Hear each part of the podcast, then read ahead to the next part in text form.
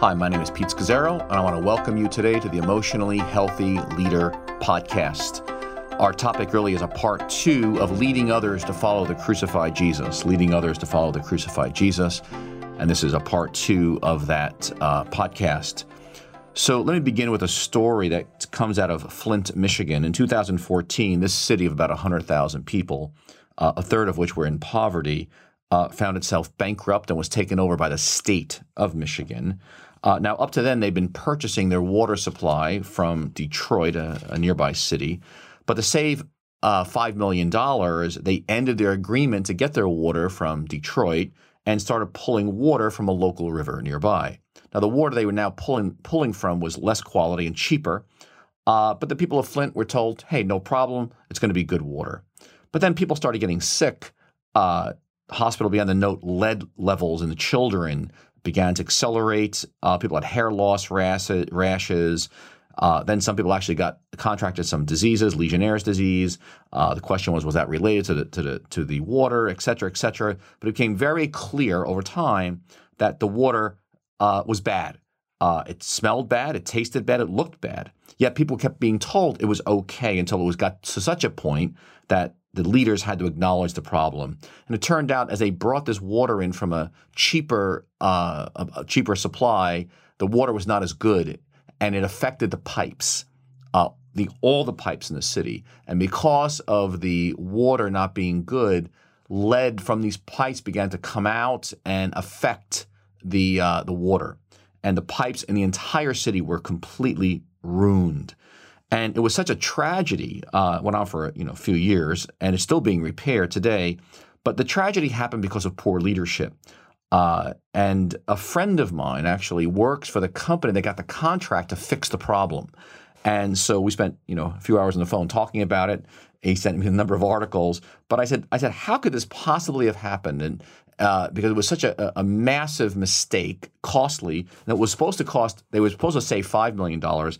The, now to fix this problem is going to cost them between five hundred million dollars and a billion dollars, all to save five million dollars. And it's going to take eight to ten years to fix. Uh, and some state officials are have been indicted. Some are going to jail. And I, I said, what happened? And he said, well, the leadership uh, did not ask questions about what they were doing. They just did it to save money quickly. Uh, they weren't prudent. They weren't thoughtful. He just called it incredible incompetence. Uh, and they went the easy route. Uh, they could so easily have prevented the pipes from being ruined. There were even some other, you know, very cheap chemicals used by cities all over the country uh, to help, you know, the water supply, which are completely safe, which are very cheap. They didn't bother to even do that. They just didn't even ask questions. And, um, and, and it's a great image. It's a great story because uh, it, it illustrates our discipleship crisis to me, and that there is no quick fix. The pipes are are not in a good place.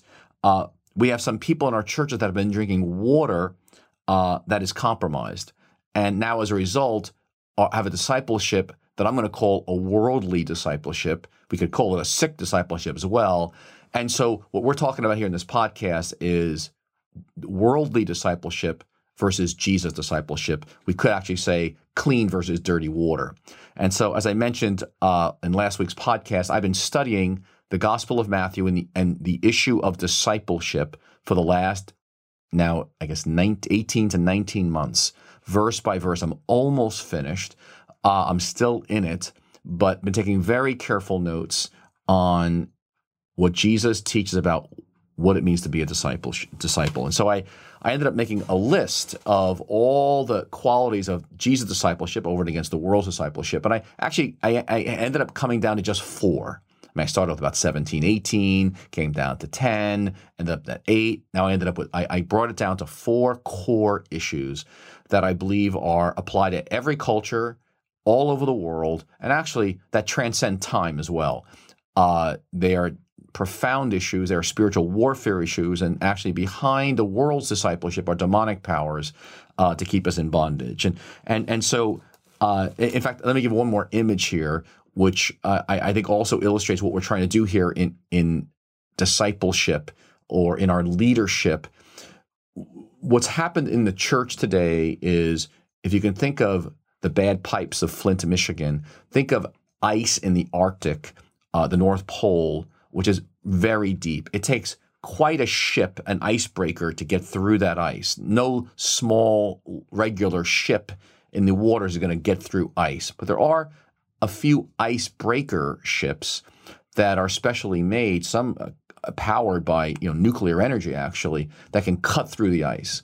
What we're talking about here uh, is a discipleship and a leadership that is so powerful that it breaks through the ice. It's slow, but it, as you begin to get this in your own life and for those around you, it it actually opens up a whole new way of life. It has so many implications that others can follow behind you. And so we call I, we call that today emotionally healthy discipleship. That's kind of the rubric which it's under.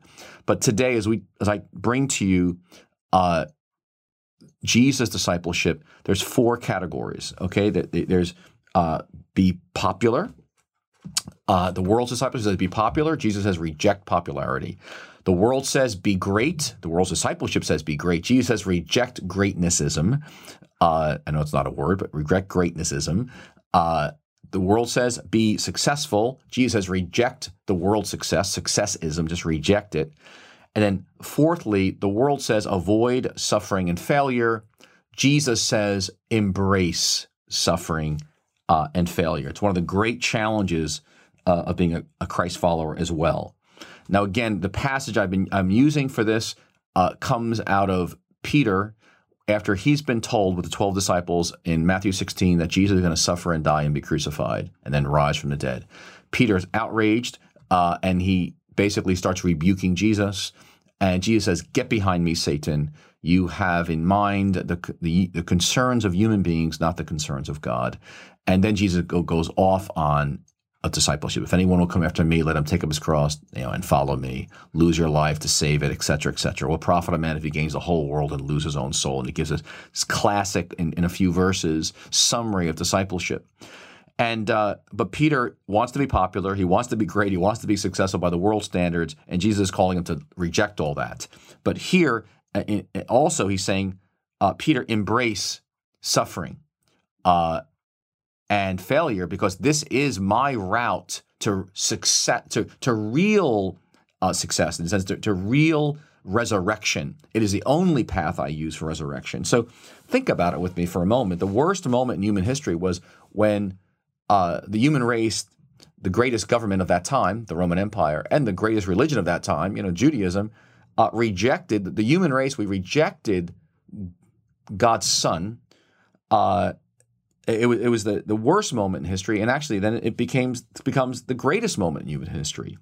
Christianity at its core is about resurrection that comes out of death, that suffering power is the way that God's work. It's not just power, it's suffering power is the way he works.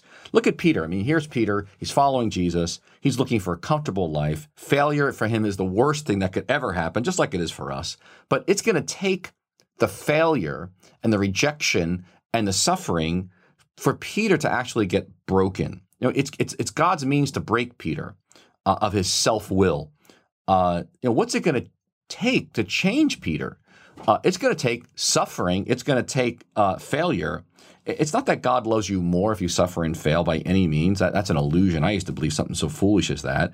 And, and, and I'm not saying we, we look for, because there is such a thing as, you know, stupid suffering because of our, you know, we we, uh, we commit sins or we're, you know, we, we bring some on ourselves. Uh, but there's suffering that comes to us and failure that comes to us. Uh, but God takes that, what are often the worst moments of our lives, and these are places of new beginnings. These dark nights, the walls, the valleys, these are places of revelation. These are places of transformation. When we think we're on a detour, uh, so often we are not on a detour. We're actually right on track. Uh, so again, the world's discipleship is avoid suffering and avoid failure. Uh, Jesus' discipleship is embrace suffering and embrace failure. So it applies not just to Peter. Think of Paul. You know, Paul in Second Corinthians twelve, he gets a thorn in the flesh. He begs God three times to take it away. God says, no, no, no. Uh, my power is made perfect in weakness. But God's got to break Paul as well uh, of his self-will. I mean, could you imagine Paul, just like Peter, not being broken? He'd be a dangerous and gifted apostle. Uh, I think of Moses as well. I mean, Moses, forty years in the wilderness uh, after uh, a, such a failure in uh, Exodus chapter two, and at age forty till age eighty, uh, I mean, his life looks like a failure. Uh, and boy, a lot of suffering there in Midian. But it's out of that place God actually resurrects him and uses him in a powerful way. I think of Abraham as well, infertility for twenty-five years. I mean, just looking like a failure, being a failure by the world standards, definitely not, you know, a success by the world standards. He is childless, which in that culture was a disaster. But he embraces his suffering and failure. He remains faithful, and as you know, the rest of the story. But we serve a, a triumphant, resurrected Jesus. We got to remember that. But it is first the cross and then the resurrection. I think it's very important that we say to our people who are in the pits of despair and wondering where God is, I believe in the resurrection. The resurrection is true. We, the resurrection always has the last word. At the same time, we do not ever avoid the issue of the cross. And let me just read you one of my favorite stories. Um, it, it comes from a, a wise man living on one of China's frontiers, uh, vast frontiers. And the story goes like this. One day, for no apparent reason, a young man's horse ran away and was taken by nomads across the border. And everyone tried to offer consolation for the man's bad fortune. But his fa- but the father, a wise man, said, "What makes you so sure this is not a blessing?" Months later, his horse returned, bringing with her a magnificent stallion. This time, everyone was full of congratulations for the good fortune for the son, but the father said, "What makes you so sure this isn't a disaster?" The household was made rich by this fine stallion, this new horse. The son loved to ride the horse, but one day the son fell off the horse and broke his hip. And everyone came and offered all consolation, you know, all for their bad luck. And the father said, "What makes you so sure this is not a blessing? That my son actually broke his leg." And a year later, there was an invasion from the outside, and every able-bodied man was required to take up his bow and go into battle. The Chinese families living on the border lost nine of every ten men who went to fight. Only because the son was lame did the father and son survive to take care of each other. Often what appears to be a success or a blessing is actually a terrible thing. And what appears to be a terrible thing or event can actually turn out to be a rich blessing. And that's why Jesus says, trust me in this. You know, uh, the world's discipleship may say avoid suffering and failure, but I say to you, in following me, you know, embrace suffering and failure. And so uh, Jesus' invitation to you and Jesus' invitation to me is be popular with me, you know, be successful with me, and be great with me. And the, the key text on this is out of Matthew twenty-five, the parable of the talents, when Jesus says, "Well done, good and faithful servant." Remember that the servants were given talents. And we are to have one overriding goal in life, says Jesus. And that is at the end of our lives, that we would hear the word wonderful, or that's a great translation for well done, at the end of our life, at final judgment. Listen, we all have many little goals and sub-goals, and I'm a big goal setter. It's really good. I'm not talking about being a perfectionist. Some of you are perfectionists, and it's never enough. Uh, and that's not what Jesus says. Well done, perfectionists who got it all right. Uh, we do the best we can, obviously. We, we to be human is to make mistakes. Uh, we ask forgiveness for sins. We but uh, we're human. We're not God. But faithfulness is I, I stay with it. You know, I, I I fall, I get up. You know, I I, I find myself off track, I get back on track. But faithfulness, I, I stay with Jesus. I I persevere. I stick with Him. I I I, I Jesus. And the goal of a disciple's life is the Father's approval at the last judgment. Well done. You know, wonderful. You and I have been created to be goal oriented and to be praise oriented. In other words, we we do want to hear great, you know, well done. We want to be popular. The human heart craves it. We were made to be noticed. You were made to be noticed. But the notice you're longing for beneath all human notice is to be noticed by God. And the final judgment is going to be a great honors banquet.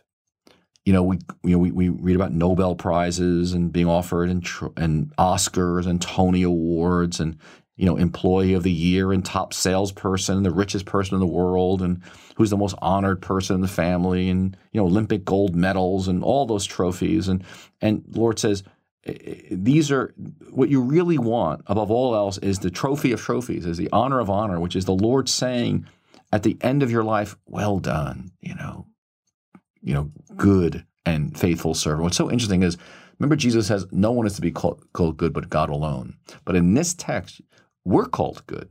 I mean, a human being at the end of their life called good. I mean, who's good but God alone? Only God. But but this issue of staying with Jesus and rejecting the world's definition of success and popularity and greatness and the world's definition of comfort and, and choosing Jesus' discipleship of, you know, we reject popularity, we reject greatness in the world, we reject success in the world, and we embrace the suffering and failure that comes our way that God might shape us, that his kingdom might go forth. Jesus says, and we, and we do his will. We listen for his voice. We, on a daily basis, we abide in him, and and and we're free from everybody's opinions and expectations for our life, and we just want to do his will, regardless of how it looks to people. Jesus says, well done, good and faithful servant, you know, come in to share my happiness. And because uh, we swim in an ocean of a culture to be, again, popular, to be successful, to be great. And behind that are demonic powers seeking to cut you off from Jesus. And uh, Jesus invites us to real power. You know, if, think of this, real power is the rejection of earthly power. You know, real popularity is the rejection of earthly popularity. You know, real greatness is the rejection of world's greatness. And real success is the rejecting of world's success. Uh, and Jesus invites us to, to get behind him and follow him. Uh, and it's difficult to hear for you, it's difficult to hear for me, that when Jesus says in places like Luke sixteen fifteen, what is highly valued among human beings is detestable in God's sight. What's highly valued among human beings, think about that for a minute, what the world values, we see in, on, in magazines and, and T V and songs and the web, what's highly valued among human beings, says Jesus, is detestable in God's sight. So I choose daily to let Jesus redefine reality for me. That's why it's so important we're in Scripture ourselves. If we're going to lead others to follow the crucified Jesus, we've got to follow the crucified Jesus. In other words, I, we let Jesus redefine reality. I'm in Scripture. I'm in prayer. Very simple, isn't it? I remain like a child. I deny myself, uh, take up his, my cross, and, and follow him. I lose my life. Uh, and for Peter, James, and John, it was hard to hear. It starts with us as leaders. It always has. Now, if you're saying, like I I, I say to myself often, I, I can't do this. It's impossible. The pressure is way too great. Uh, now, discipleship is daily. It's every day. Uh, but the, the, the key verse here is found in Matthew nineteen twenty-six, where Jesus says this. After, after the, the disciples, the rich young rulers walked away, disciples are freaking out. You know, they're like, oh, my gosh, the rich young ruler, he didn't make it. And they say, Jesus, we've left, you know, you know, who then can be saved? And we've left everything to follow you. And, and Jesus says, with human beings, this is utterly impossible. But with God, absolutely everything is possible. In other words, to become a Christian uh, requires a miracle from above. It's, it's, it's, it's an illusion to think that anybody can have a relationship with God without a miracle from above. With human beings, this is utterly impossible. With God, everything is possible. So to get on the road with Jesus, to get started, requires a new birth, a transforming miracle from heaven above. Jesus is saying it's not only conversion uh, that's a miracle. To stay on the road with Jesus to, as a disciple also requires a transforming miracle. To be a disciple and to do Jesus' discipleship of this crucified Jesus, it's so opposite the world, also requires a miracle. With human beings, this is impossible, but with God, absolutely everything is possible. So to me to be a Christian today, to me to be a leader for Jesus today, oh my goodness, it's utterly impossible. But with God, it's even possible for me to follow Jesus today. In other words, I, I can't rely on my, my resources. I cannot rely on my willpower. I cannot rely on my strength. Uh, you know, Jesus came crucified, ridiculous to Greeks, offensive to Jews, but to us who believe, it's the power of God and the wisdom of God. And so we we want to we want to draw on the Holy Spirit, draw on the power of Jesus, connect with him, and then we we follow. One day at a time, one decision at a time. You know, we've got, we want to live in community. And then we call people around us to freedom, to, to follow the crucified Jesus. And when we preach this Jesus, the doors to life swing open. And he has sent the Holy Spirit to live inside human beings. And that's the great glory, beauty, and power of the gospel. Can you just imagine with me um, a church where people are not just coming to ch- or churches as consumers and attenders, but are actually coming to get equipped, to learn to be a disciple and follow Jesus. and they actually become mature disciples. That's the norm in our churches, that not the exception. Can you imagine thousands of churches with folks who are mothers and fathers of the faith when, when we, we, we don't measure our success by numbers alone and budgets, and but how many disciples are actually making disciples? And can you imagine people being so connected to Jesus that, as it says in Acts two seventeen, they're getting dreams and visions of, and creatively engaging the world for their unique purpose for their lives, or and folks being immersed in Scripture so that, you know, Not not buying into the values of the celebrity culture or entertainment culture, but humans do not live by bread alone, but by every word that proceeds out of the mouth of God. Can you imagine singles and young people having their own deep relationship with Jesus and a radical counterculture and living out the values of Scripture, and married couples being signs and wonders for Christ in the world, and leadership with healthy teams and healthy cultures who are seeking the will of God to discern His will without ego, you know, walking with integrity, where the gap between what we say on the outside and who we are on the inside is is is not big, it's small. That people in our churches are are, are living honestly and speaking clearly and respectfully, and uh, you know, negotiating differences cleanly and non-defensively, and uh, being approachable and forgiving. And imagine our churches, just folks in our churches, just being so free that they reject worldly discipleship. The world's popularity and the world's greatness, the world's success, the world's comfort, and, and just being seeking to be faithful and true to Jesus and wherever He might lead, like Abraham on a journey, uh, following Him into the into the unknown. I mean, and just living for Jesus to hear at the end of their lives, "Well done, wonderful, good and faithful servant," and being that free. I mean, friends, after the resur- after after death always comes resurrection. That is the great power, the great beauty, the great message of the gospel. He's alive. So let me invite you to not just lead others to follow the crucified Jesus, but today you would consider, what does it mean for me to trust in Jesus and reject the world's definition of popularity and greatness and success? And what might be some failure and suffering that God's allowed in my life uh, today? And maybe you've actually made some decisions that's contributed to that. But if you'll offer that even to Jesus, He'll weave it into something good. You won't be on plan B. You'll be on plan A for your life. And how might the Lord be seeking to reshape you like He did Peter uh, in Matthew sixteen, to, to shape him and break him and make him something beautiful and wonderful that will be a blessing? What's so amazing about Peter is uh, after his massive denial of Jesus uh, at the crucifixion. But it's only, you know, a couple of months later that Jesus gives him the privilege of preaching after Pentecost uh, to the thousands, and he becomes a spokesperson still, uh, that in Jesus there is great forgiveness. I mean, I I, I just live in that, the, the forgiveness and the beauty of Jesus. So again, let me invite you to dig more deeply into this and what we call Emotionally Healthy Discipleship, our course. Uh, pick up that kit on our website, get into one of our trainings. Every month I do a live stream training. Uh, our next one is May thirty-first. Each month you can look on our website and get connected to that, but go to emotionally healthy dot org, uh, get on our mailing list, get connected to some of the larger resources that are available, and uh, join us on this journey of bringing a discipleship that deeply changes lives to the world and bringing people to Jesus, the crucified Jesus, the living Jesus, who's alive today, changing lives by His power. And uh, if you've got thoughts and comments, please bring them to me at Facebook and Twitter. Be glad to respond to it. Some of you have sent in topics that I've loved, and I've got a long list of topics for future podcasts, and I, and I love that. So God bless you. It's been great to be with you, and I look forward to being with you again. God bless you. Have a great day.